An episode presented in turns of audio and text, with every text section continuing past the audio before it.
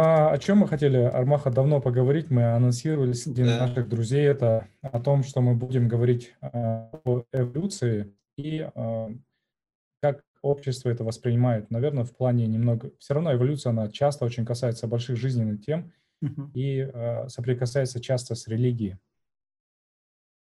А, я хотел бы узнать э, твое отношение к эволюции. Uh-huh. Ну, чтобы ты рассказал о нем. Да, да. Ну, блин, для начала, наверное, этот э, определимся, да, как бы, что мы имеем в виду, когда говорим эволюция, да, что такое эволюция. Ну, для меня, допустим, я так определяю, что это эволюция, это, э, знаешь, э, способность, ну, как бы живых организмов, да, или умение, способность живых организмов адаптироваться к какой-то там внешней среде, либо же культуре, да, и, соответственно, потом дальше как бы, там, ну или как говорят, да, некоторые выживать или ну, дальше жить, короче. Вот я так для себя определил. И да, в религии это очень, э, ну, не то чтобы в самой религии, а в религиозных кругах э, среди верующих людей, если говорить в частности как бы про мусульман, так как я сам практикующий мусульманин, да, Такая тема, она не так часто, но она вызывает такой, э, имеет такой огромный, огромный резонанс. Люди реагируют на нее очень э, часто по- по-другому, по-разному. А, есть люди, которые реагируют на это очень остро, и если кто-то что-то такое, такое высказывает, которое идет в научную сторону, там вообще, как э, знаешь, есть такой термин в исламе такфир. Это когда тебя называют кафиром, неверующим, на латыни это называется экскоммуникация. Помнишь, да, Джон Вик его экскоммуницировали из этого, из-за лики вот этих ассасинов, да, и у него уже не было защиты вот этого континенталя. И все начали на него охотиться. Вот. Что-то в этом роде, короче, когда тебя экскоммуницируют, допустим, из церкви или же из религии, да, ты становишься практически неверующим. Но... Это может быть э, экскоммуникация из ислама? А, нет, потому что э, в исламе, в исламе очень строгий этот есть, а, как бы, а, как сказать, научная база, да, ну как бы научная в том плане, то, что наука именно исламской религии, да, потому что вот многие вот э, не понимают, и многие, я заметил, то, что э, у нас в Казахстане, да, сами казахи, которые являются этническими мусульманами, строит свое понимание об исламе, основываясь на популярном представлении христианства. Да? Когда я говорю популярное представление христианства, я имею в виду то, как христианство показывают в фильмах, да, то есть а не то, как люди изучали христианство там из книг или еще чего-то, да. да. Многие люди до сих пор думают то, что, а, ну, а, там женщину типа наказали из-за того, что типа первородный грех, да, типа а, Ева заставила Адама скушать яблоко, из-за этого, типа, наказали все человечество, из-за этого женщина виновата, и ее, типа, наказанием за это стало то, что она рожает, типа, 9 месяцев носит ребенка типа, и со страданиями рожает, да, это то, что, как бы, показывает популярное христианство, да, в кино. В исламе такого вообще нету. И э, в исламе там в Коране написано то, что это и мужчина, и женщина, и Адам, и Ева, они оба несут ответственность за то, что они попробовали это яблоко, да, и это не называется первородным грехом никак. И, ну вот, э, э, в общем, в исламе очень такая э, строгая, сильная научная база. То есть традиционно была, по крайней мере, когда люди изучали разные науки, они должны были изучать арабскую грамматику, лингвистику, должны были изучать логику аристотелевскую, да, и должны были изучать риторику, допустим, аристотелевскую риторику, Платона, вот, все вот эти греческие эти, они должны были изучать.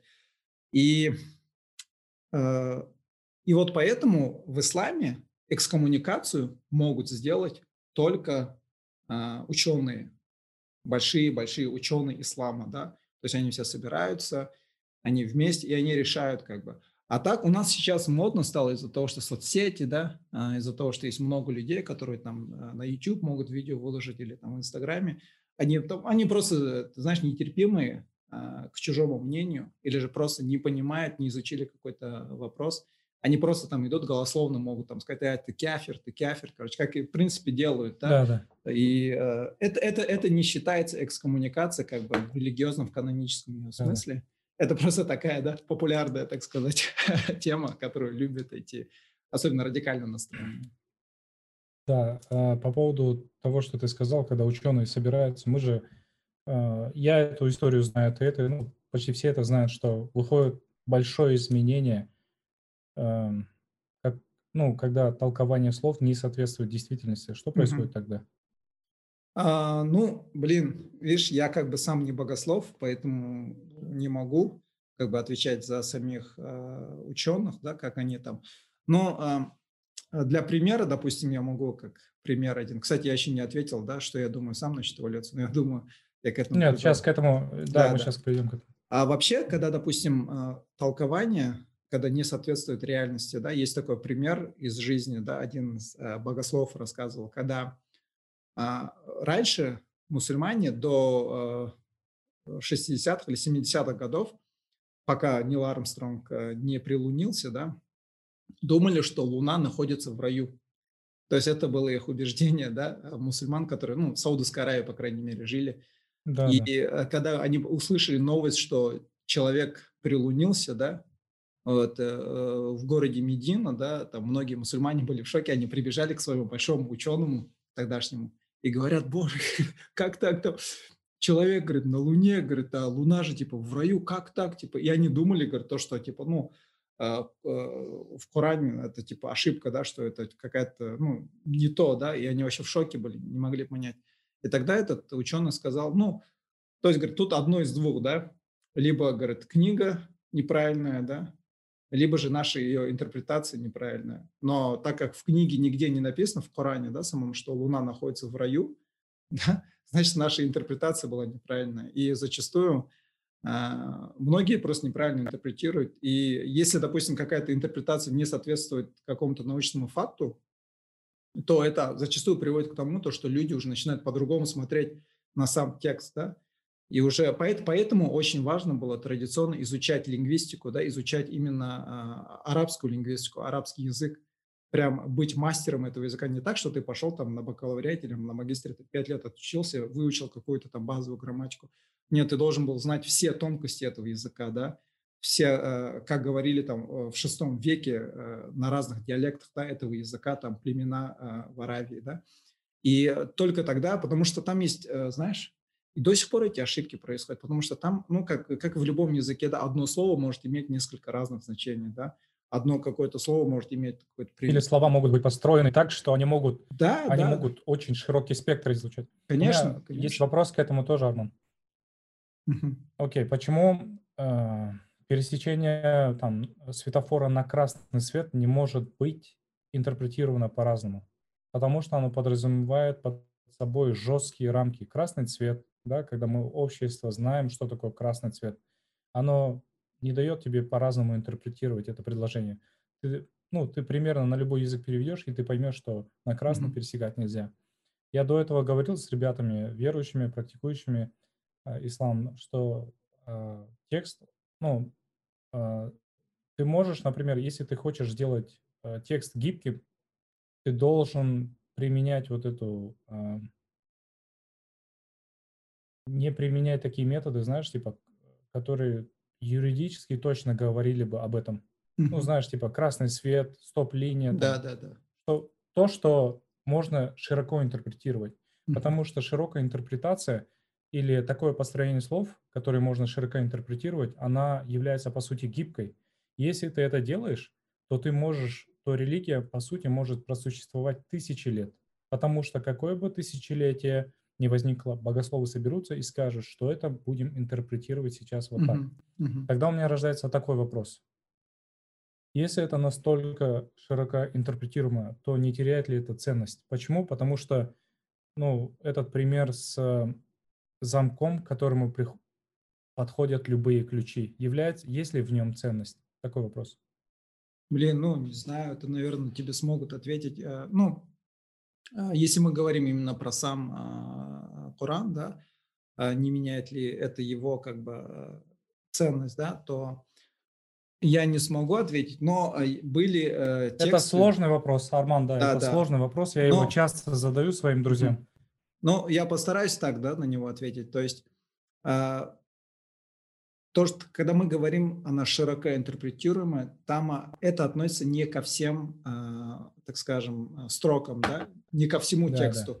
Есть определенная база, основа, так сказать, фундамент, да, кор, э, центр этого текста, который прямо так интерпретируется, когда говорится, что нет Согласен. Бога, кроме одного единственного Бога, да, и то, что пророк да. это его, э, его последнее послание, да, или когда говорится про всех пророков, э, который был послан там евреям и до них, да, когда говорится про Иисуса, да, то есть там и есть четкий этот, или когда там, допустим, говорится про э, бинарность пола, да, есть мужской и женский пол, да, это все такое, это вот, это то, что не меняется, это вот конкретно, но есть своды именно когда относятся к, скажем, к, к законам, да, к легальным, к юридическим моментам.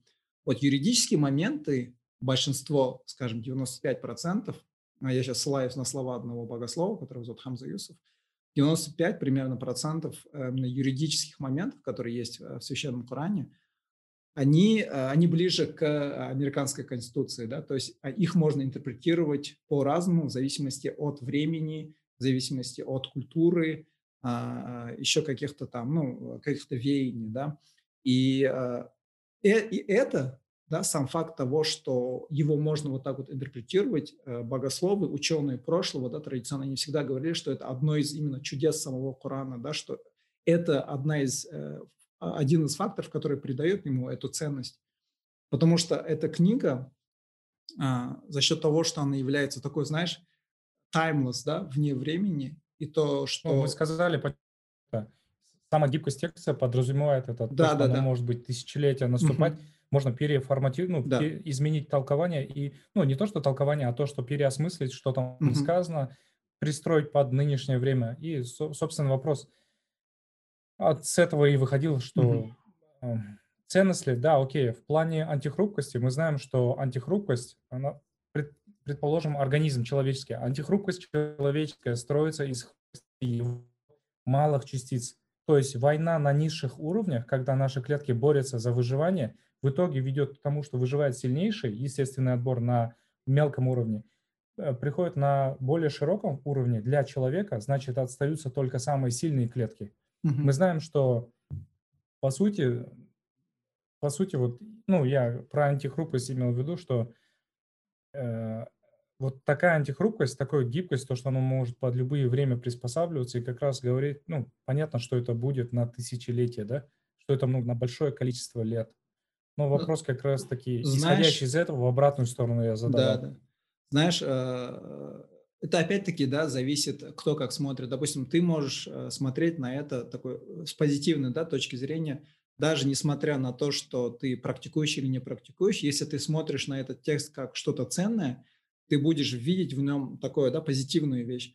Но есть люди, которые видят в нем только негатив, да, и они, соответственно, и будут интерпретировать, они будут цепляться за такие строки и вырывать их из контекста или же там э, смотреть на какой-то прямой смысл и говорить, вот, да, к чему призывает эта книга, что и делали, да, допустим, многие э, ориенталисты прошлого, э, и сейчас, да, допустим, вот э, к, к их числу можно отнести вот знаменитого Сэма Харриса, да, вот он, он застрял на этом, да, на своем а, не любви к исламу и ко всему как бы исламскому, то, что он видит в этом только угрозу. Да, и э, это опять-таки, это тоже, да, как бы интерпретация, да, или же, допустим, вот э, ИГИЛ, да, это были люди, которые отвергли все традиции, да, 14 столетий э, мусульманского богословия, науки, да, вот это, они все это отвергли, они сказали, нет, а мы пойдем будем сами читать эту книгу, да, Коран, и будем сами ее интерпретировать, и к чему это привело, да, то, что 14 столетий, когда культура менялась, время менялось, да, рабство отменили, там, наложничество отменили, да, и они пришли, они сказали, нет, вот там в Коране написано, да, там какие-то есть строки, которые уже сейчас к, к данному моменту неприменимы, и ученые всего мира, да, мусульмане всего мира на этом согласились, но эти пошли, сказали, не, нифига, вот же в книге же написано, что нужно там, я не знаю, объявлять войну против неверующих там, или же там можно там а, неверующих из них делать рабынь, да, вот к этому, э, к такому приводит, да, вот когда люди, э, каждый по-своему начинает это интерпретировать или же да. Э, Мали, маленькая ремарка про, про себя я скажу, что когда я задаю вопросы, я, я верю, что любая правда способна выдержать любые вопросы. Uh-huh. Это прям то, что я хочу высечь у себя чуть ли не дома, эту рамку поставить.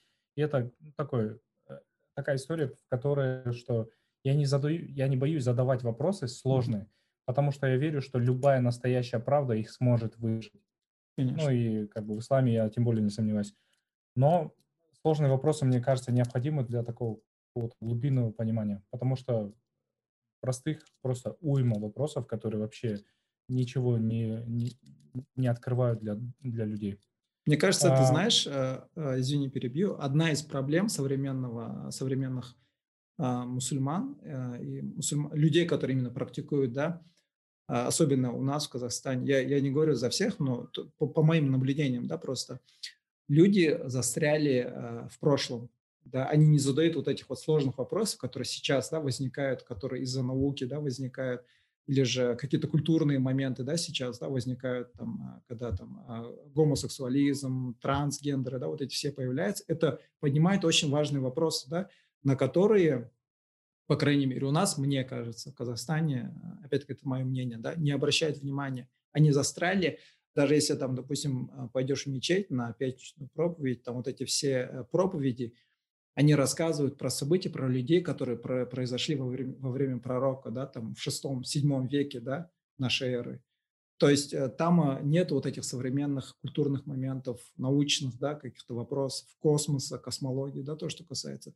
И это вызывает огромный такой, знаешь, диссонанс, то, что они, как ты говоришь, не задают вот этих вот э, тяжелых вопросов, да, сложных вопросов. А, но Просто... если задают, то они, то они злятся, когда другие да. задают, да. они часто злятся, и ты вот это внутреннюю, ну, проявление агрессии очень часто наблюдаем. Все, мне кажется, всем обществом мы это видим. Угу. И одна из... А, по... угу. Да, скажи, скажи одна, из, одна из этих а, проблем, да, а, которая вытекла из этого, это то, что есть мусульмане, особенно вот а, ваххабитского, салафитского, да, вот а, взгляда, который придерживается в Саудовской Аравии, они утверждают, что Земля плоская. И это все истекает вот из этого, да. У них есть какое-то свое определение, то, что э, не соответствует, допустим, определению большинства мусульман, да. А, о, это уже это уже богословски, это уже э, определение, как бы э, не то что определение, а как бы когда говорят о самом Боге, да. И э, они, допустим, говорят, это уже богословский термин, они говорят, что Бог находится наверху, да, то есть на, там на небе где-то, да, там. А, допустим, большинство мусульман, они говорят, то, что Бог, он трансцендентен, да, то есть он, он не подчиняется законам физики, да, законам пространства и времени, да, он вне этого, потому что он их и создал.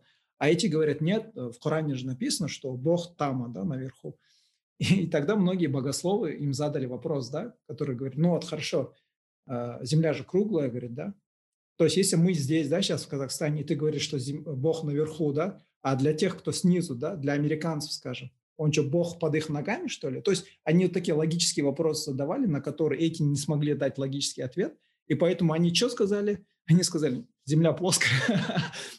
Когда земля плоская, там они же все как бы на одной плоскости, и для да. них Бог наверху, да, короче. И а, очень часто... Вот откуда это родилось. Да, да, очень часто вот именно, когда я вот видео свои снимал про плоскоземлян, я получал вот комментарии от верующих мусульман, которые мне говорили, типа, ты что там чушь несешь?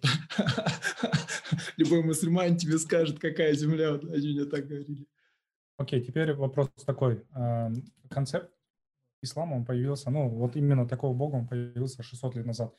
А, и как утверждает сам ислам, Бог всегда был. Только mm-hmm. люди к нему пришли а, только там 600 какой-то год, да? Насколько я помню.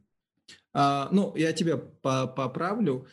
Вообще а, ислам, да, само слово ислам, оно, оно не является чем-то э, похожим на этот, как юдаизм или христианство, да, то есть а, исламом называлось, э, то есть э, таслим, да, от слова идет типа то ты подчиняешься Богу, то есть ты как бы сдаешься, да, как бы сдаешь свое эго, подчиняешься Богу, да, волю Бога. Вообще понятие, сам концепт именно ислама, да, не такое, как сказать, а, как мы знаем ее, так кодифицированную. Физический, типа, который можно пощупать там. Ну, как, как именно сам как ислам, да, как э, именно как священный Коран, да, оно появилось в шестом веке, да, с пророком Мухаммедом. Но сам концепт именно единого Бога, он идет э, с самого первого человека, да, если говорить языком религии, со времен Адама, да. То есть э, это, это говорится и в, а, в Торе, и в Библии, да, которые ислам считает тоже священными писаниями, но которые потом люди начали менять, да, то есть там э, была рука человека. Но сам концепт, именно ислам, входит э, в концепт так называемого монотеизма, единобожия, куда входит... Да, потому и... что, один. мне кажется, не... давай поговорим об этом тогда. Эм, давно какая история была с Богом? Был, э, были разные бога, многобожество, как мы говорили на, об этом ранее, немного для слушателей.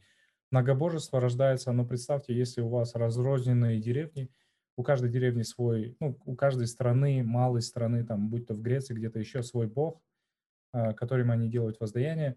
Э, потом происходит захват территорий, только потому что нашим генам надо распространяться, это уже больше про естественный отбор, всю эту историю. И потом надо но нельзя просто прийти на чужую территорию и насаждать своего бога.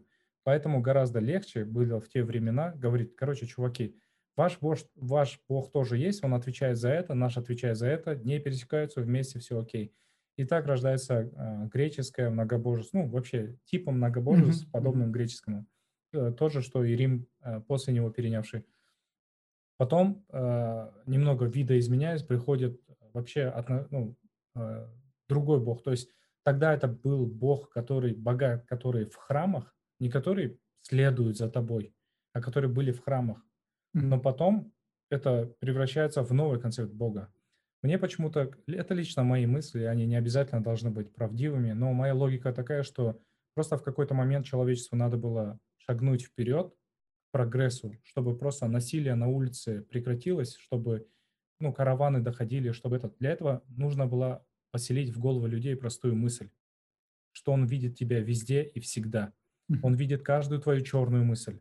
Для этого и, соответственно, для этого был создан новый концепт Бога. Ну или так, мне кажется, появился новый концепт Бога, который теперь селит, который видит тебя от и до, что сразу решает много проблем. Это не значит, что ты только в храме можешь быть хорошим, а как только вышел, он там, где он не увидел, где-то за углом можешь плохие вещи делать. Теперь ты нигде не можешь эти плохие вещи делать, mm-hmm. даже в голове. И теперь punishment, он превращается в такую внутреннюю историю, где ты сам сражаешься с собой. И мне кажется, это нашу вообще культуру человеческую, распространение, а, вообще сам разум, философию гораздо дало огромный толчок к развитию. Поэтому я благодарен вере в ее нынешней форме, потому что в те времена оно дало огромное развитие. То есть из какого-то хаотического общества весь этот хаос, эта религия победила, и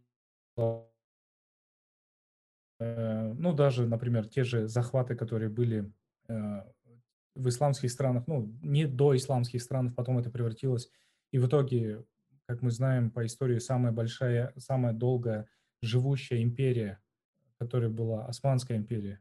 Но мне кажется, что Османская империя это больше, знаешь, типа камни основания было заложено mm-hmm. гораздо раньше при да, да все-таки захват других территорий и внедрение, даже насильственное, по сути, имеет под собой идею того, чтобы в будущем это стало одной территорией с одним типом законов. И поэтому мне кажется, что религия, да, она шли на жертвы, но по сути это все равно, если смотреть уже не так прям э, на статистику, я думаю, что она наша, что это все равно игра в плюс была, то есть она все равно сделала гораздо лучше, чем было бы без нее. Да, вот э, маленькая Джар, наша это. Джаред Даймонд, он же в этом в своей книге вот э, э как Guns, Germs and Steel, да, э, оружие, бактерии, микробы и э, сталь, да, кажется, вот эта вот знаменитая книга, где он рассуждает как раз таки на тему, как, э, то есть там центральный вопрос, да, э, как западные страны стали самыми технологически развитыми, да, и он как бы начинает эту всю историю за пять тысяч, по крайней мере, а, истории, которую мы знаем, да, история цивилизации, он как бы вот э, рассказывает, как к этому пришли. И то, что ты говоришь, да, как бы основная, основная, мне кажется, теория в науке, то, что религия, по крайней мере, да, а, появилась именно организованная, да, то есть она может быть и а, языческая, да, как было э, в Римской империи, как было у греков, или же монотеистическая, да, то есть была какая-то организованная религия, которая появилась с переходом человека из э, сообщества охотников-собирателей в аграрную, да, когда они стали уже более оседлый образ жизни вести. И они, он говорит то, что именно это стало таким, э, таким толчком да, к тому, то, что из-за того, что люди осели, появилась цивилизация, да, потому что само цивилизация слово, да, э, там с латыни, кажется, переводится как город, вроде бы, если не ошибаюсь. И то, что вот это к этому и привело. Ну и плюс э, это привело к многим минусам, которые он говорит, да, то, что а, особенно пострадали женщины, да, потому что если а, в кочевых а, в этих охотников-собирателей женщины были такие, знаешь, женщины и мужчины были эгалитарные, да, они были равны в правах, то когда перешли в оседлый образ жизни, то женщины для мужчин стали чем-то вроде собственности, да, как и земля, да, тоже стала собственностью. Соответственно, когда уже у людей появились земли, как ты говоришь, да, люди начали, ну, как бы земля, а, еда заканчивается, нужна другая земля, более плодородная, она находится у другого племени, и они идут туда воевать, да, как бы. И вот этот, э, возвращаясь к твоим словам, да. И э, да, это вот, кажется мне, основная теория, то, что вот именно с переходом в аграрную, а, оседлый образ жизни, вот это вот началось. И, э, ну, насчет, да, конечно, а, мне вот нравится Дэн Карлин, да, этим, то, что он, а, допустим, ты сейчас говоришь, да, то, что вот эти вот переходы да, на аграрные или же вот завоевательские, да, какие-то действия. То есть мы сейчас говорим в ретроспективе, мы говорим то, что это стало двигателем цивилизации, да, но Дэн Карлин, чем мне нравится, он задает эти вопросы, хорошо, как бы, да, это стало двигателем цивилизации, но сколько людей при этом умерло, да? Если бы мы жили тогда, да, даже я являюсь да. мусульманином, допустим, верующим, да, я когда читаю исламскую историю, но это очень сложно. Такая, это кровавое, да. Да, ты, у тебя, у тебя какое-то романтизированное представление об эпохе, да, какой-то определенный, скажем, для мусульман. И ты когда читаешь, ну, да, с точки зрения религии это э, способствовало распространению религии, да, но как бы сколько людей, да, при этом умерло. И вот Дэн Карлин такое говорит, да, сколько людей при этом умерло. И мы можем, мы можем сказать, да, как бы Римская империя, он там говорит, когда в Британию они пришли, мы можем сказать то, что Римская империя э, привезла прогресс, э, цивилизацию в Британию, да. Или же мы можем сказать то, что они, говорят, этот, как это говорят, этот, они установили там wastelands, да, как бы, они всех там высекли. Мне кажется, Талеб, Талеб отвечает на твой вопрос, Арман ну, на Дэна Карлина вопрос. Это, окей, мы думаем об индивидуумах или мы думаем о человечестве? Мы mm. думаем о большом организме или мы думаем о каждом mm-hmm. маленьком микробе? В этом, мне кажется, в самой, то есть войны на нашем уровне ведут к тому, что человечество прогрессирует и остаются только самые сильные. Mm-hmm. И это ведет к антихрупкости человечества. Да, это но, трагедия, да. локальная трагедия, но для большинства это прогресс, ну, я не знаю, как это сказать, для человечества, может быть, это прогресс не в очевидной форме. Да, да, да. Ну, это да, мы сейчас как бы в ретроспективе смотрим. Но опять-таки такое э, мышление тоже оно приводит к этому, да, к многим последствиям. То есть, да, то есть э, это мы э, сейчас, да, говорим, то есть эти э, страны, эти империи, они победили, да, они привели, при, привезли или привели, установили вот, этот вот э, эту цивилизацию, и они же написали историю, да, это как, э, допустим, монголы, про монголов сейчас говорят, да, что они стали распространителями всяких цивилизаций, там, были толерантные, да, э, но, допустим, раньше про них другое думали, да, что они там всех высекали, там, убивали.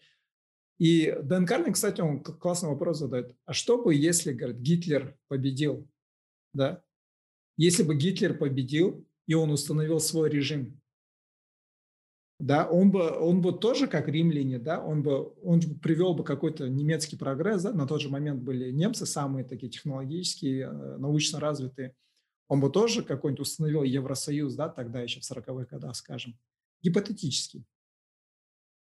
И весь этот Холокост, и все эти жертвы, да, немецкие там или же другие ученые, когда они установили свой, свой, свой вид цивилизации да, в Европе и по всему миру.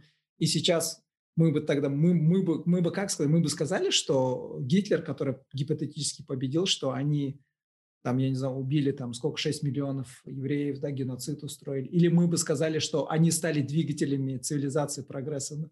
А, я обожаю, когда наш разум вступает в войну с нашим внутренним, знаешь, вот этим человечностью, да, с нашими да. этими... Я обожаю эти моменты, когда ты такие вопросы задаешь людям, и они такие, они просто в осадок выпадают, они не понимают, они, да, как бы понимают эту сторону и эту, и они не могут выбрать, начинают плавать, ты просто их дальше вопросами давишь. Просто это, да, это, это очень сложный момент, и мне кажется, ну, мы сейчас как бы не, не говорим, да, некоторые скажут, а что вы сидите, типа, болтаете, да, там, решение говорите или там еще что-то говорите о каких-то насущных проблемах. Просто это же интересный момент, это интересные вопросы, которые многие люди просто, мне кажется, не задают. Да, и... да. У нас у нас не принято задавать, у нас принято вот жить как было до этого, не задавая вопросы, будь шестеркой. Мне кажется, это самое плохое, что привнесло Советский Союз, это то, когда люди говорят, в то время замечательно было жить и так далее. Да, может, это и действительно было так, наука поощрялась, умные люди поощрялись, но то, что мне действительно не нравится, это то, что почти всегда я замечал это, там нету индивидуализма, нету места индивидуализму. Ты работаешь на человечество. Ты, нет э, локальных героев, нету вот, ну, локальный герой есть, но почти каждого человека пытались убедить, что он шестеренка в большом механизме. И внутреннее я это сильно, мне кажется, сдавливало в людях. И, ну, и, соответственно, не было, наверное, большого такого желания проявлять себя. Ну, не знаю, почти всегда у меня фигурирует, как будто люди говорят, ну, то есть, по сути, человек сам трудился, зарабатывал свои деньги, и почему-то, что сейчас не принято, он говорил, что государство, ну, это, это как раз-таки государство самое главное, ну, он благодарил государство всегда. Да, он говорил, да, что да. Вот государство, государство. Тогда как сейчас мы понимаем, что если мы не будем критиковать, то мы очень быстро в яму скатимся угу. при нынешних делах. Тогда это, тогда просто они как бы, они не, говорят, что заслугу я, я хорошо сделал, я это. Нет, Советский Союз это сделал. Да, да. Не я это сделал, Советский Союз это сделал. И вот это немного это. Да, возвращаясь к этой, к теме эволюции, да, все-таки, что я думаю – Э, ну, так как я человек, который очень любит науку, да, я вот э, люблю читать про науку, да, особенно вот я про эволюционную биологию тоже там читаю, слушаю подкасты, вот э, Бретта Вайнштейн, Брэд Вайнштейн мне капец нравится, да, его подкасты слушать. И э, к чему я пришел, к какому заключению, да, и это то, что у нас, э, как бы, когда я говорю у нас, я имею в виду э, у мусульман, да, практикующих верующих, очень мало людей, которые, вот, знаешь, я, не, я, я говорю сейчас именно людей, которые имеют степень да, в эволюционной биологии, да, эволюционной психологии, да, во всем, что связано с эволюцией, которые при этом э, практикуют да, свою веру, таких людей почти что, я, ну я, я про таких людей не знаю, да, которые могли бы сказать свое экспертное мнение, да, что такое эволюция в контексте веры, да, а тут, получается, появляются всякие э, как бы просто имамы, которые учились в медресе, да, даже не имеют какой-то научной степени, которые говорят, для которых эволюция – это только то, что человек произошел от обезьяны или не от обезьяны, да. То есть, ну, как да. бы давно уже эволюция, она уже, она уже не только эта тема, да, это, кажется, было в самом начале, да, сейчас это эволюция, это вообще целый спектр, да, вопросов, ответов, каких-то моментов, да, и а верующие люди, по-моему, да, они застряли именно в этом, да, когда ты говоришь эволюция, они сразу думают, а, чё, типа, ты что хочешь сказать, что мы от обезьяны произошли, короче? И когда, я... они задают вопрос, они сами лично для меня выглядят как обезьяны, потому что они начинают вот это да, да, подниматься, да. они ведут себя эволюционно, да, так сказать? Да, очень эволюционно. То есть они мне показывают, от кого они произошли, знаешь, типа, от кого мы все произошли. Вот, а, к чему, к чему я пришел, да, как верующий человек – а, читая, по крайней мере, как бы сразу дисклеймер, я не богослов, не ученый, никто, просто как бы читая, я для себя, это мое мнение, для себя к какому заключению пришел. А, я до сих пор э, как бы придерживаюсь а, как бы той веры, да, то, что, опять-таки, это вера, да, то, что все-таки человек не произошел от обезьяны, да, но, но при этом Поэтому я сказал в самом начале, что такое для меня эволюция. Да? Это способность вот, живого организма, да, будь то человек или животное, адаптироваться к среде да, или к культуре. Допустим, а, в каноне, да, в исламском каноне сказано, что первый человек, Адам, он был темнокожий. Да? Теперь, хорошо. мы же исходим из того, как бы если брать религиозный текст, мы исходим из того, то, что все люди произошли от Адама, да. Теперь, если Адам а, был темнокожий, почему люди все разного цвета кожи, да? Почему есть темнокожие, есть э, белые, есть красные, да, там есть желтые, да, есть мы, есть там индусы. Почему мы все стали разных цветов, да? То есть на это эволюционная вот эта вот биология дает ответ, да, потому что в зависимости от среды, где ты жил, у тебя кожа была разного цвета. То есть если ты жил возле экватора, ты, ты становился темнокожим, потому что тебе нужно было блокировать этот ультрафиолет, да, чтобы витамина D у тебя не становилось слишком много да, в организме. Ближе да. к северу, да, допустим, или там к югу, мы, э, человечество, у них были более светлая кожа, да, там, где, кто вообще на севере живет, у них вообще чуть ли не бледная кожа, да, потому что им нужно было, э, кожа должна была настолько адаптироваться, да, человеческая, то, что ты должен был... количество витамина D или недополучать, или получать. Да, да, да. И, ну, конечно, когда я говорю э, то, что адаптировался, я же как бы исхожу из того, что я же верующий, я знаю, что все делается по воле Божьей, да. Здесь вот это начинается, когда ты с верующим разговариваешь, и ты им говоришь, там, эволюция природы человека, там, организм адаптировался, они сразу начинают, адаптировался, ха-ха-ха, типа, это все Бог делает. Ну, конечно, это Бог делает, ну, я-то понимаю это, но Бог-то создает да. вот эти причины, да. И э, это я понимаю. И, допустим, когда говорю психология, эволюционная психология, да, то, что мы развивались, да, допустим, э, ну, когда пацаны там или девчонки одеваются, да, чтобы как-то привлечь внимание противоположного пола, это все тоже эволюционная психология, да, она в принципе есть и даже у животных, да, везде, да. Вот это я принимаю, и это я как бы согласен с этим, что в этом эволюция есть, да, то, что это как бы адаптировалось. Но вот, как я уже говорил, когда ты начинаешь говорить про эволюцию, люди сразу начинают думать про обезьяну, да, короче. А, Армаха, короче, подытожу твою мысль так. А, у меня такой вопрос, и он как будто бы должен объяснить а, то, о чем ты говоришь, немного в другом свете. Возможно, даже большой взрыв или то, что было до него, создано Богом для того, чтобы в оконцовке создать Адама. Ну, а, Может, если... подожди, слово создание, оно же не всегда должно быть так, как мы сегодня это понимаем, буквально создать, слепить и так далее. Возможно, через большое количество итераций оно подразумевало того, создание того, кто его поймет. Почему нет?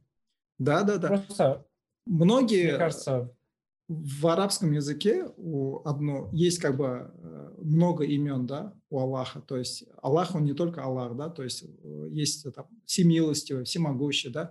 И одно из его имен э, называется Мусаббиб, кажется, тот, кто создает причинно-следственную связь.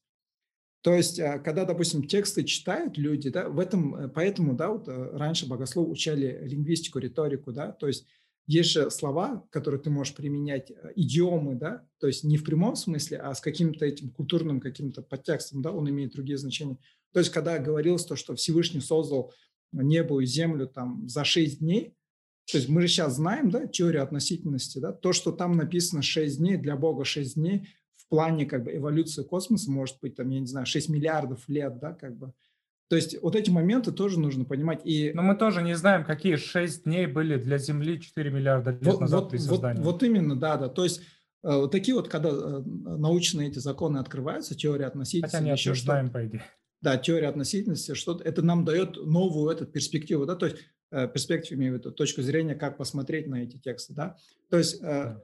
так может быть то, что, да, Всевышний, он сделал, там, я не знаю, большой взрыв или то, что было до него, да, Э, чтобы это все создавало причинную следственную связь, чтобы Вселенная появилась, чтобы космос появился, да, там э, планеты появились, и на этой планете появилась жизнь, которая на основе это carbon base, на основе углерода, да.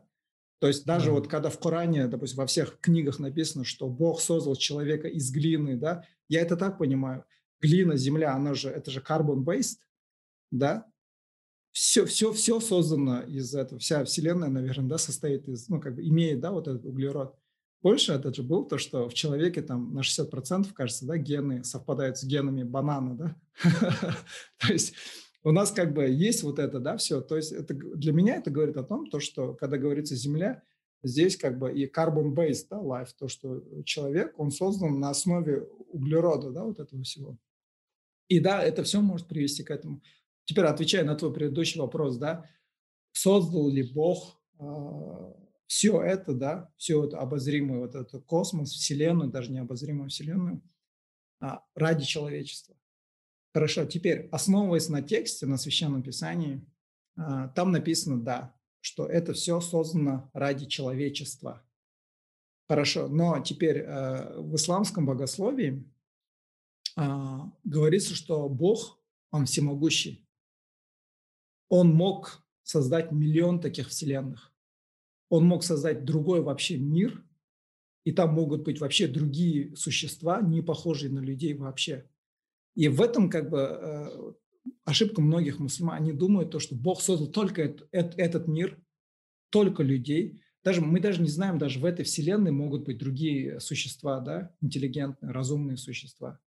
То есть э, в Коране, я помню, один э, ученый-богослов говорил то, что в Коране есть такой текст, то, что Всевышний возвысил человека, да, над другими существами. То есть человек имеет определенный уровень выше над другими существами. То есть ты можешь это понимать так. То есть на Земле есть как бы другие живые существа, и человек, он стоит выше всех остальных, да. Но э, некоторые ученые даже в Средневековье это так понимали, да, то, что во всей этой вселенной могут быть другие существа, ну, пришельцы, да, если говорить по-нашенски, да. И э, по сравнению с этим пришельцем может быть так, что у людей есть определенный в глазах Бога то есть это не говорит о том, что мы круче них, развитие них. В глазах Бога у человека есть какой-то определенный уровень выше, да, чем у других. То есть даже в Средневековье ученые говорили то, что могут быть другие живые существа, интеллигентные, разумные существа в нашем да, мире. Были ученые, которые говорили за параллельные вселенные, что могут быть параллельные миры. То есть, э, когда ты... Я вот один раз делал видео про квантовую механику, про многомировую этот, э, интерпретацию, да, то, что есть э, разные миры, да, параллельные. Один чувак мне коммент написал, ты что хочешь сказать, что там есть два Аллаха, там, или там Аллах тоже вместе с миром разделяется. Это вот ошибка многих людей в богословии, то, что они думают, то, что Бог, он как-то часть этого мира, да. Бог, он создал этот мир, то есть по исламскому богословию, да. Бог, он вообще вне времени, он трансцендент. Мы никогда его не поймем, не сможем понять, да. И он мог создать миллион таких миров другие измерения, вообще непонятные, которые подчиняются вообще другим законам физики, да, и там могут быть вообще другие пророки, другие писания могут быть. То есть он, он Бог, он делает все, что он хочет, да. И вот это многие вот не понимают, в этом ошибаются. И только иногда... Это может быть за то, что я фантастику много читал. Я иногда такие мыслишки бывают. Но и многие вот этого не понимают, они начинают говорить, когда им говоришь, ну, почему инопланетяне могут быть, да, как бы. В Коране нигде не написано, что человек единственное разумное существо, да. Как минимум есть ангелы, да, а, тоже разумные существа, и есть, а, так скажем, а, джинны, да, которые живут в другом измерении. То есть это тоже разумные существа, но они живут в другом измерении, да. То есть уже как минимум есть два разумных существа в этой вселенной, да, кроме людей. Но почему-то, когда ты такое говоришь, люди такие, как Ричард Докинс, говорят, ты что, веришь в сказки? Да, тогда как, допустим, Джо Роган сидит и а, обсуждает там пришельцев и говорит, что пришельцы могут существовать, а когда ты говоришь такие вещи, для них это сказки. Ну, то есть это как посмотришь, да? То есть на пришельцев, ой, на ангелов и джинов можно посмотреть как на пришельцев, да, которые живут в другом измерении. Yeah.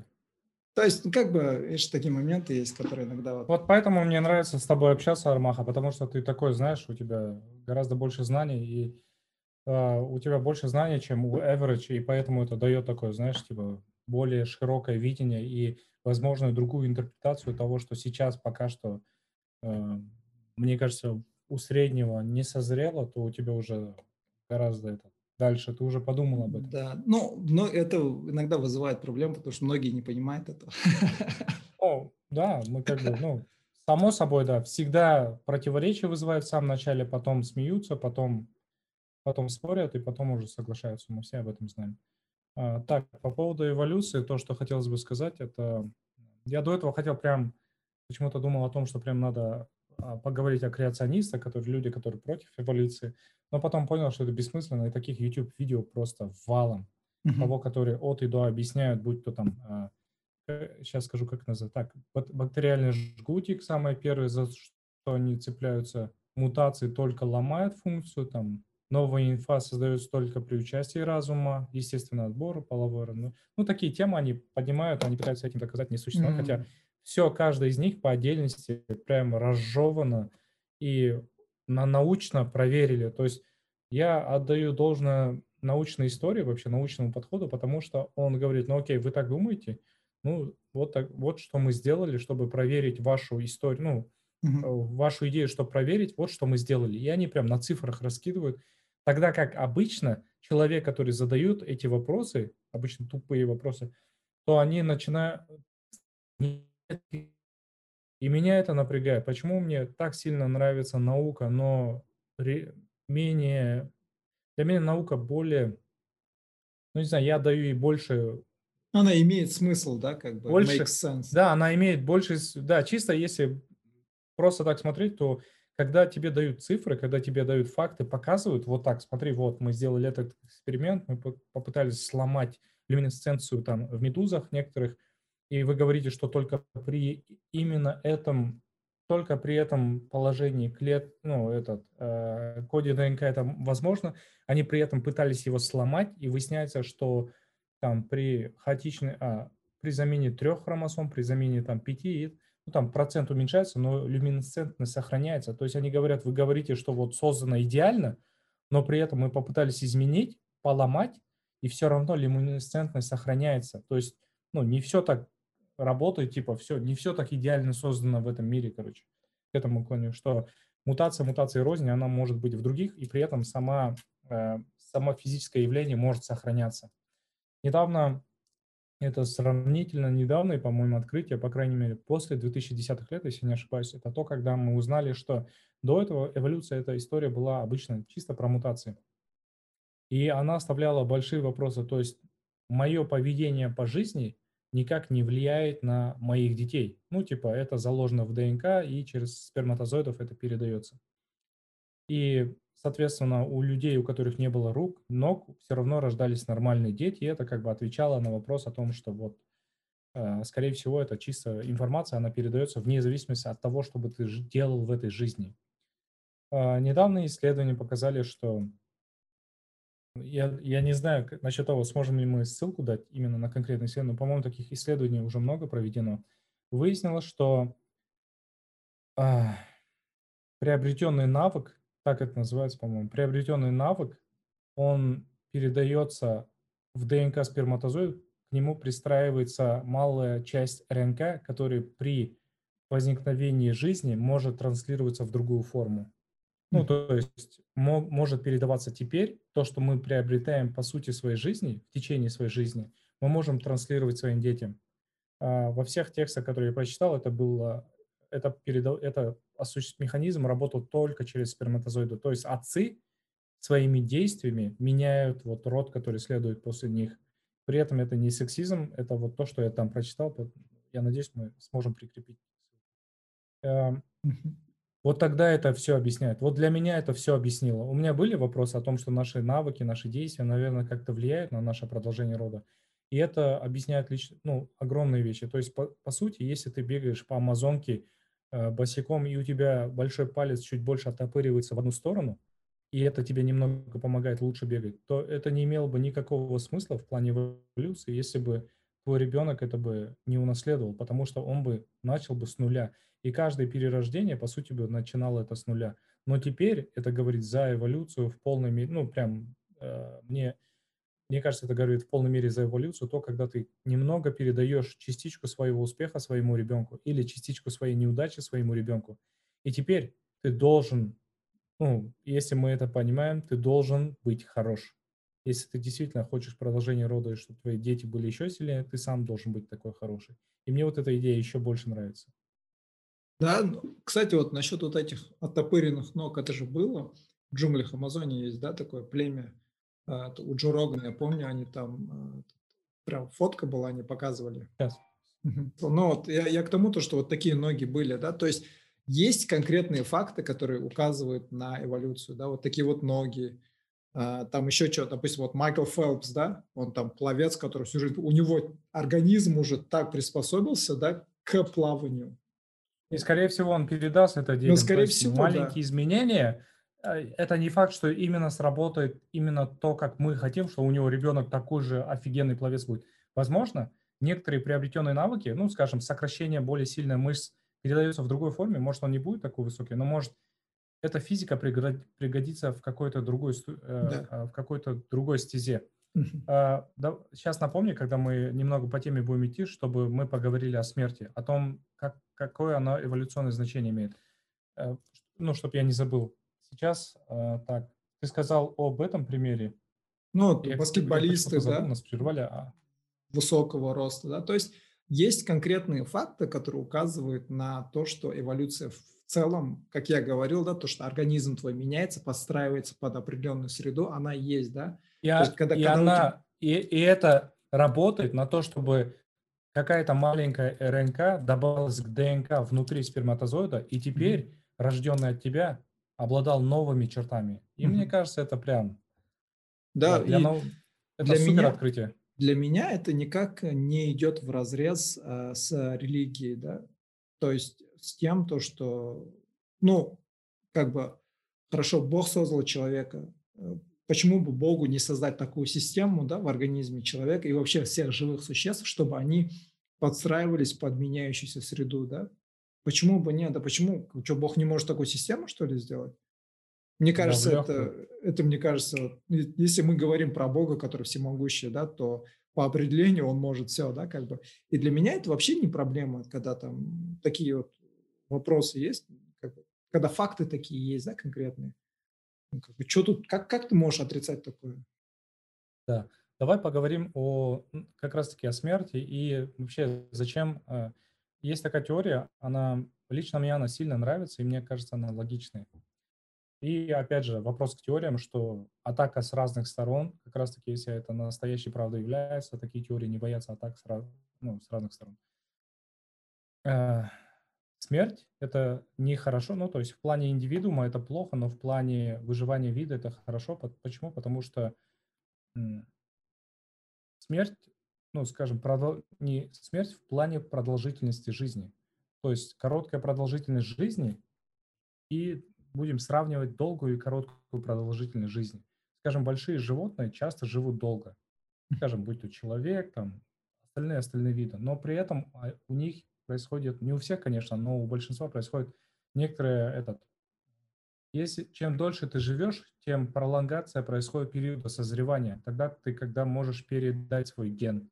Mm. То есть для нас самый идеальный организм был бы тот, который живет коротко, успевает всего насмотреться, видоизмениться под ту среду, которая сейчас возникает, и резко передать вот эту дополнительную, через дополнительное mm-hmm. РНК mm-hmm. это сведения своим детям, чтобы они тоже приспособились, чтобы в течение одного года резко изменяющаяся большая вулканическая активность, большой там сероводород, выделяющий воздух и так далее, и так далее, чтобы животное через большую итерацию, большое количество повторений, передавания mm-hmm. и приспособлений в итоге смогли мышь, скажем, там номер один и мышь там номер сто смогла бы теперь уже обитать в этих местах и самое главное выжила бы.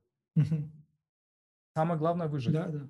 Тогда как слон не сможет это сделать, потому что у него жизнь дольше, но у него и половое созревание дольше. Поэтому, поэтому для него эта история тогда, когда э, все хорошо, но при резкой смене обстоятельств лучше бы, чтобы у тебя была короткая жизнь, ну, коро, э, короткая продолжительность жизни, потому что ты, скорее всего, быстрее перед, будешь передавать свой ген, и эта итерация, изменение, приспособление будет, ну, будет успешной э, в плане падения метеорита, что там убило, когда на этот 55 миллионов лет назад упал метеорит. Поэтому, мне кажется, маленькие животные выжили, и тогда обнулилась э, начальная позиция для динозавров, ну, скажем, для рептилий и млекопитающих, и тогда, наконец, мы снова, э, ну, и птиц тоже, птицы ушли в свое направление, ну, в смысле, динозавры ушли в птиц, мы ушли э, в то, что мы из себя представляем сейчас.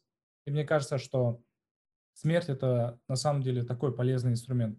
Теперь отсюда рождается другой вопрос. Тогда, когда мы знаем, что такое смерть, и тогда, когда мы уже стали разумными, нужна ли нам смерть в нынешнем виде? Потому что мы знаем, что наша биология, наши внутренности, они не успевают за нашим развитием. Мы сейчас собираемся к другим планетам лететь, мы собираемся основаться на двух планетах, ну, план Илона Маска основаться на двух планетах, чтобы удар метеорита не, произ... ну, не, не обнулил. Он хочет просто сохранить, как в видеоигре, чтобы мы смогли сохранить эти знания. При варианте плохом и хорошем, ну, то есть bad case сценарию, то есть э, когда катаклизм произойдет очень быстро, а хороший вариант, что у нас еще миллион лет есть. И по какому из этих вариантов мы должны жить? Конечно, по, мы всегда должны исходить из плохого сценария. Потому что, да, это может быть через миллион лет случиться, но окей, тогда это. Но если это случится завтра, мы просто не будем готовы. Потом, поэтому мы всегда исходим из bad case сценария, из плохого сценария развития событий. И это просто попытка сохраниться. Э, сейчас, когда мы знаем, что такое смерть, и как механизм, нужна ли она нам в нынешнем виде? Мне кажется, это большой вопрос, который рождается перед человечеством, и человечеству понадобится кое-какое время, чтобы сформировать мысль и ответить на него, а после этого принять разумное решение по вечной молодости. Ну, мне кажется, человек, если брать на уровне индивидуальном, то человек в целом хотел бы, конечно, жить долго или вообще не умирать, да. Но опять возвращаясь к этому, да, к коллективному, да, и вообще, если смотреть с точки зрения э, природы, то есть человечество уже как бы, да, наговнило конкретно, да, тут э, на этой планете, то есть если мы еще и будем все так жить долго, да, но это, по идее, не меняет, потому что человечество все равно продолжается, так что э, этот плохой импакт, как я уже говорил, он продолжается, так что этот пример не в тему, да. Но если говорить на уровне коллективного, да, если человек э, найдет способ жить вечно, либо же очень долго, то как это повлияет, да, на вообще э, человечество в целом, на его мораль, на его этику? Мне кажется, это такие вопросы, на которые, да, как ты говоришь, человечество должно подумать и ответить, да. Я думаю, что пока ни у кого ответов нет, но если завтра такая таблетка появится, я особо ждать не буду. Не хочется быть молодым. Но меня опередят инстачики. Это первый, кто просто жадно бросится за это, за эту возможность. Да. Но этот, э, ну, в принципе, у нас же есть возможность, ну, да, не жить э, так долго, как бы нам хотелось, или как представляется в научной фантастике, да, молодо. Но мы в целом же можем как бы продлить наше качество жизни, да, применяя определенные практики, да, там, ну, занимаясь спортом, следя за своей диетой, да, или там а, принимая холодный душ, да, скажем так. То есть, ну, возможно, мы не будем такими молодыми, там, 20-летними, да, но мы, мне кажется, мы сейчас в 30 лет выглядим намного лучше, чем наши родители в 30 лет, либо же наши дедушки. Да. И сейчас, если честно, да, в свои там 30 лет, я 32 года, я чувствую себя намного лучше физически и умственно, чем мне было там 20 лет, да, или 25, да, который там считается типа, самый такой пик, да, твоего этого. Я сейчас вообще, мне кажется, я сейчас на пике.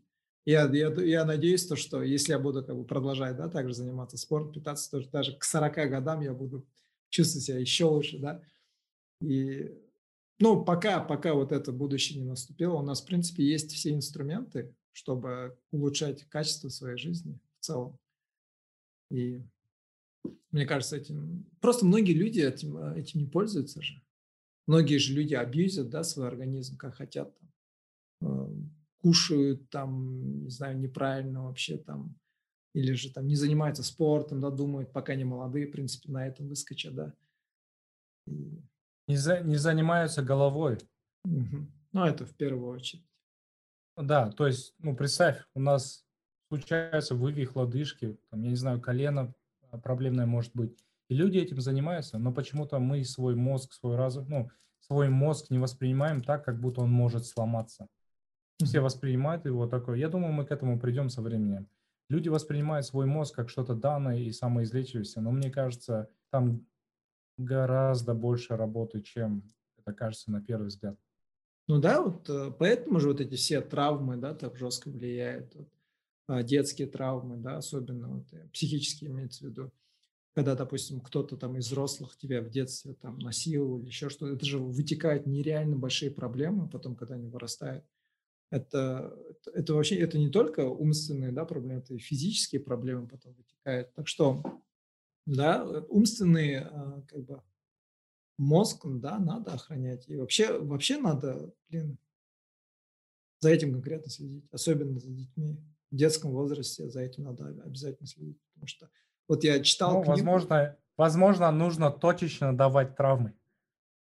А, да, то, то, что, то, что говорят, да, то, что э, в детстве, когда ребенок развивается, именно давать им рисковать, да, там прыгнуть с дивана, там, или же пойти там на улицу, да, самим исследовать, да, это вот опять-таки, да, то, что эволюционно, да, это же как бы мы, да, допустим, потомки вот этих охотников, собирателей, да, пер, первых людей, которые ходили и исследовали новые места, да, то есть это в нашем ДНК исследовать, да, что-то новое.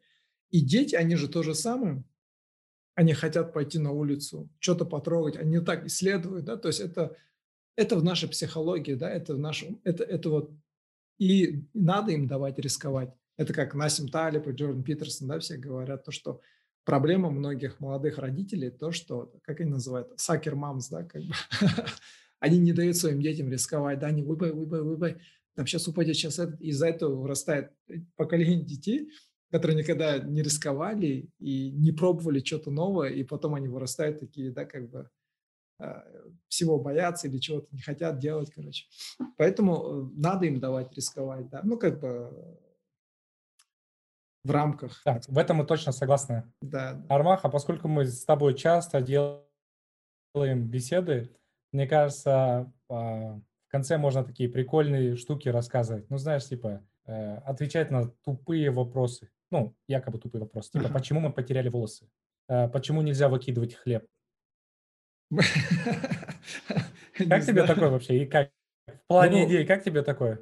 Ну, можно, да. Я не знаю, давай попробуем.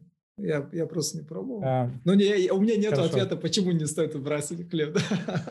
Не, у меня, у меня есть. Ага. И у меня как раз-таки ответ, ты этот узнаешь мой ответ.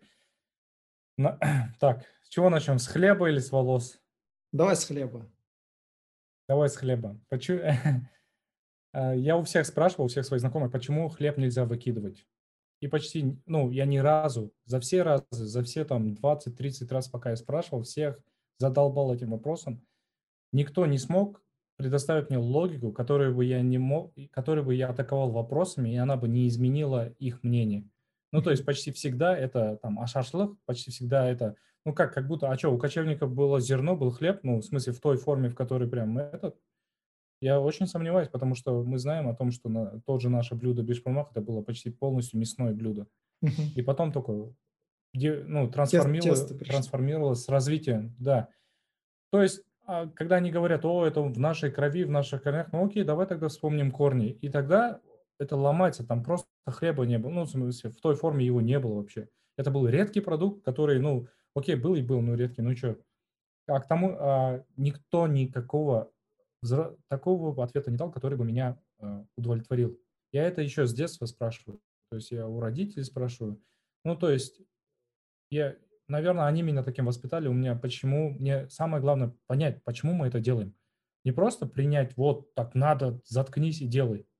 Я постоянно всех донимал вопросами, я отчасти поэтому у меня, ну, я думаю, что это, не, это, это сильно помогает, кстати, по жизни, когда ты не принимаешь за, как там, за монету какую-то, как, как эта фраза звучит? От face value, да. Да, когда ты не принимаешь это как данность, а когда ты спрашиваешь, почему это так работает. А, я потом только понял, что мне не нравится заучивать какие-то истории, мне нравится понять природу происхождения. Ну, то есть а, мне для того, чтобы запомнить, есть такая фраза, для того, чтобы запомнить, есть Google. А чтобы понять, ты должен это сам. Ну, понять это только в твоих этих. И поэтому наша голова, мне кажется, человеческий разум создан именно для понимания, а Google для сохранения информации. Короче, э, мои рассуждения по поводу, почему вообще истории с хлебом. Я думаю, это великая культура, и поэтому мы должны это уважать, потому что в свое время вокруг зерновых культур образовались первые цивилизации, а, скопление людей, да, появились болезни и остальное, но скопление людей привело к большому обмену идеями, и возможностью с помощью большого количества людей реализации больших идей. То, что не было возможности сделать до этого. Поэтому такое создание городов вокруг зерновых культур, и это впервые, кстати, это же дало, почему города создавались, это же впервые дало место для планирования. Когда ты, mm-hmm. когда ты не уповал на природу, на дожди и остальное, ну да, уповали, но ты понимал, что ты засеешь это поле или 2 икса поле сделаешь, и ты можешь одного ребенка еще добавить, потому что тебе работники нужны. Ты уже, тебе не надо как-то, ты уже можешь еще одного ребенка, ну, то есть не останавливаться на то, как это делали кочевники, когда они каждого ребенка к груди э, новорожденного не отнимали максимально от груди, чтобы происходила постоянная лактация, и женщина не могла иметь, ну, не забеременела. Mm. Этого уже не, на, не надо было делать, поэтому их а, начали отлучать детей от груди раньше, поэтому, э, соответственно, они чаще рожали, цивилизация увеличивалась, она росла вокруг таких зерновых. Да, да, да. И поэтому, мне кажется, мы этим прогрессом того, что мы сидим сейчас в теплых комнатах, общаемся по те, той технике, наушникам и всему остальному, за счет того, что это так быстро произошло и все наше развилось благодаря развитию идей, угу. мы должны быть благодарны хлебу. Mm. Но, Но только да. из-за этой благодарности мы должны его выкидывать. И это касается немного другой истории про психологию человека. А, как это называется, когда на тоже вы сами, по-моему, это есть типа э, нельзя, чтобы много потреблять. А, это... Малое потребление. Да, да, да. Ну, даже у казах как это называется? А, ну, когда чрезмерно, это сраб. Да, через, да, сраб, чтобы не делать сраб.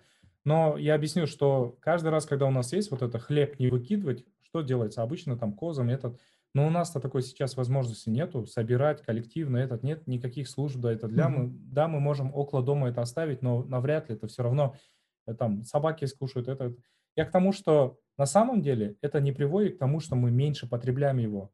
Каждый mm-hmm. раз, как мы не выкидываем хлеб и ставим туда, куда-то не отдаем или там что-то делаем с ним в такой форме, это всегда внутри головы ставит галочку все, дан, сделано. Мы не извлекаем никаких уроков из этого. Мы потребляем так же, как мы потребляли ровно до этого. Поэтому в следующий раз, когда мы будем стоять перед полкой в магазине, э, где, стоя, где выставлен хлеб, не будет того диссонанса и мысли, это же опять пойдет, ну, мы же кушаем столько, а мы сейчас берем столько, поэтому я взяем два разных вида для разнообразия. Это все равно не вызывает того чувства, что ты выкинул хлеб. Поэтому, мне кажется, важно выкидывать хлеб, чтобы вызывать чувство вины, чтобы в следующий раз на полке у магазина mm. эта мысль пришла, и ты не делал чрезмерные покупки. Mm-hmm. Интересно. Ну, насчет этого я тебе расскажу. А, знаешь же, да, историю а, Каина и Авеля, а, сыновей а, Адама? Э, напомни. А, ну, самое первое убийство, да, а, как бы в религиозном каноне, самое первое убийство, самый первый убийцей был Каин. А, это был старший сын Адама, а, и убил он Авеля, своего брата, да, Каин и Авель. И, кстати, Каин был землевладельцем, то есть землепашцем, да, он агроном, короче, был, фермер. Он выращивал зем, земные культуры, вот, растения, зерно, хлеб, да, все такое. А Авель был пастухом. И, э, и они сделают жертвоприношение Богу. То есть э, Каин принесет траву, поставит, да, жертву, жертвоприношение Богу, а Авель зарежет барашка и примет э, жертву барашка, ну, а, Авеля, да. Каин, короче, будет, ну, как бы приревнует, ему не понравится, и он убьет своего брата и потом он уйдет, как бы его изгонят, да. И знаешь, как историки это интерпретировали? Историки говорили то, что это, как и Джордан Питерсон говорит, да, то, что это стало притчей того, то, что аграрное, да, когда землевладельчество пришло, да, аграрное общество, когда человечество перешло из охотников-собирателей э, в оседлый образ жизни – типа вот эта история, это стало как бы притчей этого, то, что человечество перешло от охотников-собирателей, да, как бы, типа как что-то вроде Авеля, да, а, типа архетип Авеля, в оседлый образ жизни, архетип Каина, да. И, э, то есть они говорили то, что вот эта история как бы в Библии, в Коране, да, которая есть, это типа человечество просто придумало, да, как бы эту притчу, сказку, чтобы объяснить вот этот вот исторический момент, как бы. Вот. Это просто так, к слову, чтобы Да. знали. Как, вообще, как тебе такие эти? Прикольно, мне кажется? Э, ну да, прикольно, мне кажется. Ну, это просто, знаешь, дает такой как бы стимул э, посмотреть на некоторые вещи с другого угла, да, так. Да, по сути, история про хлеб– это то, когда мы должны вопросы задавать, а актуально ли вот это Мгм. сейчас? Понимаешь? Мгм. То есть многие вещи в нашем обществе, они не актуальны на самом деле, но и наше задавание вопросов, оно, оно, когда мы начинаем логически думать, тогда оно многие Но вещи на места ставит. многие, многие же как бы суеверные, да, вот эти практики, они же имеют смысл. Допустим, сжигание адраспана, да, у нас. По идее, адраспан– это же антисептик. И это сейчас, да, допустим, может быть, просто сейчас как бы современные вот эти наши родители, они забыли как бы смысл этого, да, и думают то, что Да, да, да, адраспан да. Аластапа– это что-то такое, да, сверхъестественное, но по сути это же просто как бы антисептик, ты дезинфицируешь, да, Да. помещение. Это как то, что и, в принципе, Насим Талиб, да, говорил, то, что есть практики наших бабушек, которые веками работали, помогали нам Да, выживать, да. которые не требуют Да. никакого научного обоснования, да, в целом. Ну, мне прикольно, что люди вообще, многие даже не задум, ну, не знают, как, зачем они это делают. Я начинаю спрашивать, ну, многие привычки у нас есть тоже у людей. Я начинаю спрашивать, и никто не может ответа дать. Так я тоже не могу дать, поэтому я спрашиваю. Но я хотя бы задаюсь вопросом, зачем я это делаю, понимаешь? Мне Да. кажется, очень важно задаваться вопросами. Мне кажется, очень часто люди совершают глупые вещи только из-за того, что во всей этой э, группе из 10 человек не было, не нашлось одного, который сказал, эй, чуваки, зачем мы это делаем? Зачем мы покупаем скатерть, чтобы потом наверх нее еще одеть пленку? Ведь скатерть это и была ну, защита стола от там, разных загрязнений, а мы теперь защищаем еще и скатерть. Понимаешь? Мне кажется, не хватает очень часто одного чувака, который говорит, эй, Мне кажется, таких почему? чуваков просто забивали камнями. Да, Поэтому да, да. перестали спрашивать его навсегда. Да, Да, и, и такие чуваки, да, короче, ладно. да, да, да, лучше. Лучше этот э, выживу, чем буду вопрос задавать. Да. Теперь э, про вторая тема, про то, как мы потеряли волосы. Мне Мгм. очень сильно нравится объяснение, в котором, э, когда наличие волос, оно дает тебе защиту. Там есть свои плюсы, там есть свои минусы. Есть большие плюсы, есть большие минусы. Ну, то есть это... То есть защитный слой сам по себе очень хороший. Ты имеешь в может виду удар волосы принять. на, на теле, да, вообще в целом? Ну да, почему мы не такие, как обезьяны? Почему мы стали голыми? А, Ответ звучит так. А, В изученных пещерах выяснилось, что женщины, у них нет присутствия следов охоты. Ну, то есть они не участвовали в охоте в той, в той прям, том количестве, в котором это делали мужчины. Ну, то есть роли тогда были поделены, и мужчина больше, тогда как женщины, они принимали участие в воспитании семьи. Они, то есть, внутри, то есть их кости не повреждены или повреждены не так сильно, но они, они не охотились, тогда как охота была на мужчинах, и они были сверхтравмированы. Там заросшие Мгм. кости– это просто а, обычный день для них. Что мы наблюдаем у тех, у кого есть шерсть? У, у них, а, у шимпанзе и у других там представителей обезьян, у них чуть ли не 28% всего времени уходит на то, чтобы искать вшей и удалять друг от друга этих вшей. Очень большое количество времени. То есть представь, что когда-то мы действительно были волосатыми, живя в тех же пещерах. Просто очень мы замечаем, что а, перформанс хуже у тех, у которые волосатее, потому что они больше времени уделяют вшам, удалению вшей и так далее. Тогда как те, у кого экономится время меньше, менее волосатый, они больше времени посвящали семье. А естественный отбор такая простая история, в которой выживает сильнейший. Может, те, кто больше уделял э, времени семье, те как раз-таки смогли лучше развиться и там передать какой-то критический момент, там, рожали больше или там, ну, у них времени на это было лучше, или их э, потомки были сильнее. А, И история в том, что, скорее всего, это почти всегда мужской выбор не волосатых женщин. Мгм. То есть э, если бы это было верно, то и женщины бы выбирали не волосатых мужчин. Но на практике при опросах мы видим, что это не всегда работает так. Потому что, потому что ну, там много тестов на это проводились, исследований, тогда, когда волосатых и не волосатых мужчин оценки делали. И там очень большие разные значения. Тогда как стандартно, если спрашивать у мужчины, почти, ну там, подавляющее большинство говорят, что не нравятся волосатые женщины. С большим количеством волос на лице, на теле, ну там. И мне кажется, как бы это смешно ни звучало, я себе в Инстаграме это писал, что шугаринг – это самое главное доказательство того, что мужчины выбирают не волосатых женщин. Это тот пещерный мужчина, который выбирал, выбирал себе не волосатую женщину, чтобы у нее больше времени оставалось на семью. Такая итерация, повторяю много количество раз, она привела к тому, что мы сейчас вот так выглядим. А тогда задаем, задаемся вопросом, мы же должны волосы вообще потерять, и сейчас они у нас в том же количестве, как и у мартышек, просто они более тонкие и мало, ну, то есть они гораздо менее приметны, чем у тех же обезьян. Но все-таки микроволосы у всех есть. У кого-то меньше, у кого-то длина меньше. А, Еще было одно исследование, при которых, оказывается, в шее легче заметить, если у тебя есть волос. То есть волосы – это, по сути, нервные, они как нейротрансмиттеры. Они гораздо быстрее дают тебе понять, что по твоей э, комар скачет, кто-то пришел на твою кожу.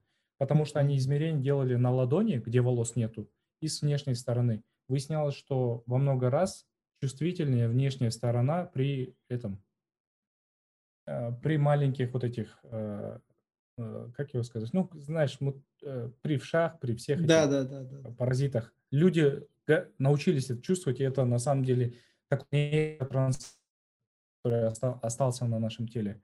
Поэтому он важен. Ну, в общем, вот так.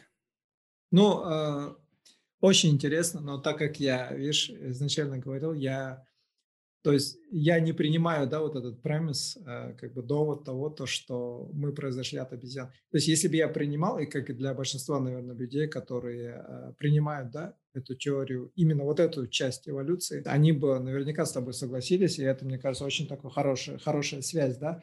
И э, когда касается обезьян или других там неандертальцев, я с этим согласен. Но когда касается нас, людей, Homo sapiens, да, то есть э, здесь я все-таки придерживаюсь э, канонических, да, то есть то, что говорится в религии, да, то, что мы появились, да, такими, какие мы есть сейчас, да, в целом более или менее, да, там, э, ну, там, может быть, разница была там в цвете кожи, там, в челюсти, да, еще что-то. Поэтому, как бы, я эту тему чуть-чуть не принимаю, да. А так, в целом, э, очень интересно.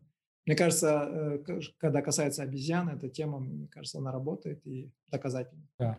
Ну, так, а так, э, ну, я тоже, видишь, я когда читал, допустим, тоже очень много вопросов, да, именно к Homo sapiens. То есть Homo sapiens появились, ну, то есть мы, да, Homo sapiens sapiens, да, как мы там называемся, мы когда появились, и мы уже были одеты. То есть вот этого даже а. вот, даже все вот эти фильмы, да, снимаются, даже вот э, в 2020 году был мультфильм, да, э, как это, «Потерянное звено», да, «Missing Link». То есть, я, э, ответ, я, я, заранее, я заранее отвечу, Армах, можно угу. скажу? Это также связано с вшами. Нынешнее изучение вшей, оно предполагает разделение вшей на два типа. Те, которые на меху, сверху меха, и те, которые на коже человеческой. То есть это разделение произошло, мы же сейчас умеем выяснять возраст. Это это было разделение 80-100 тысяч лет назад.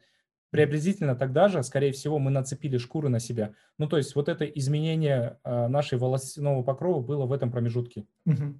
И я, я, да. я просто думал давно, что изобретение одежды это поменяло, но на самом деле я думаю, что и, э, вы, выбор такого полового партнера привел к изобретению или убыстрению принятия одежды.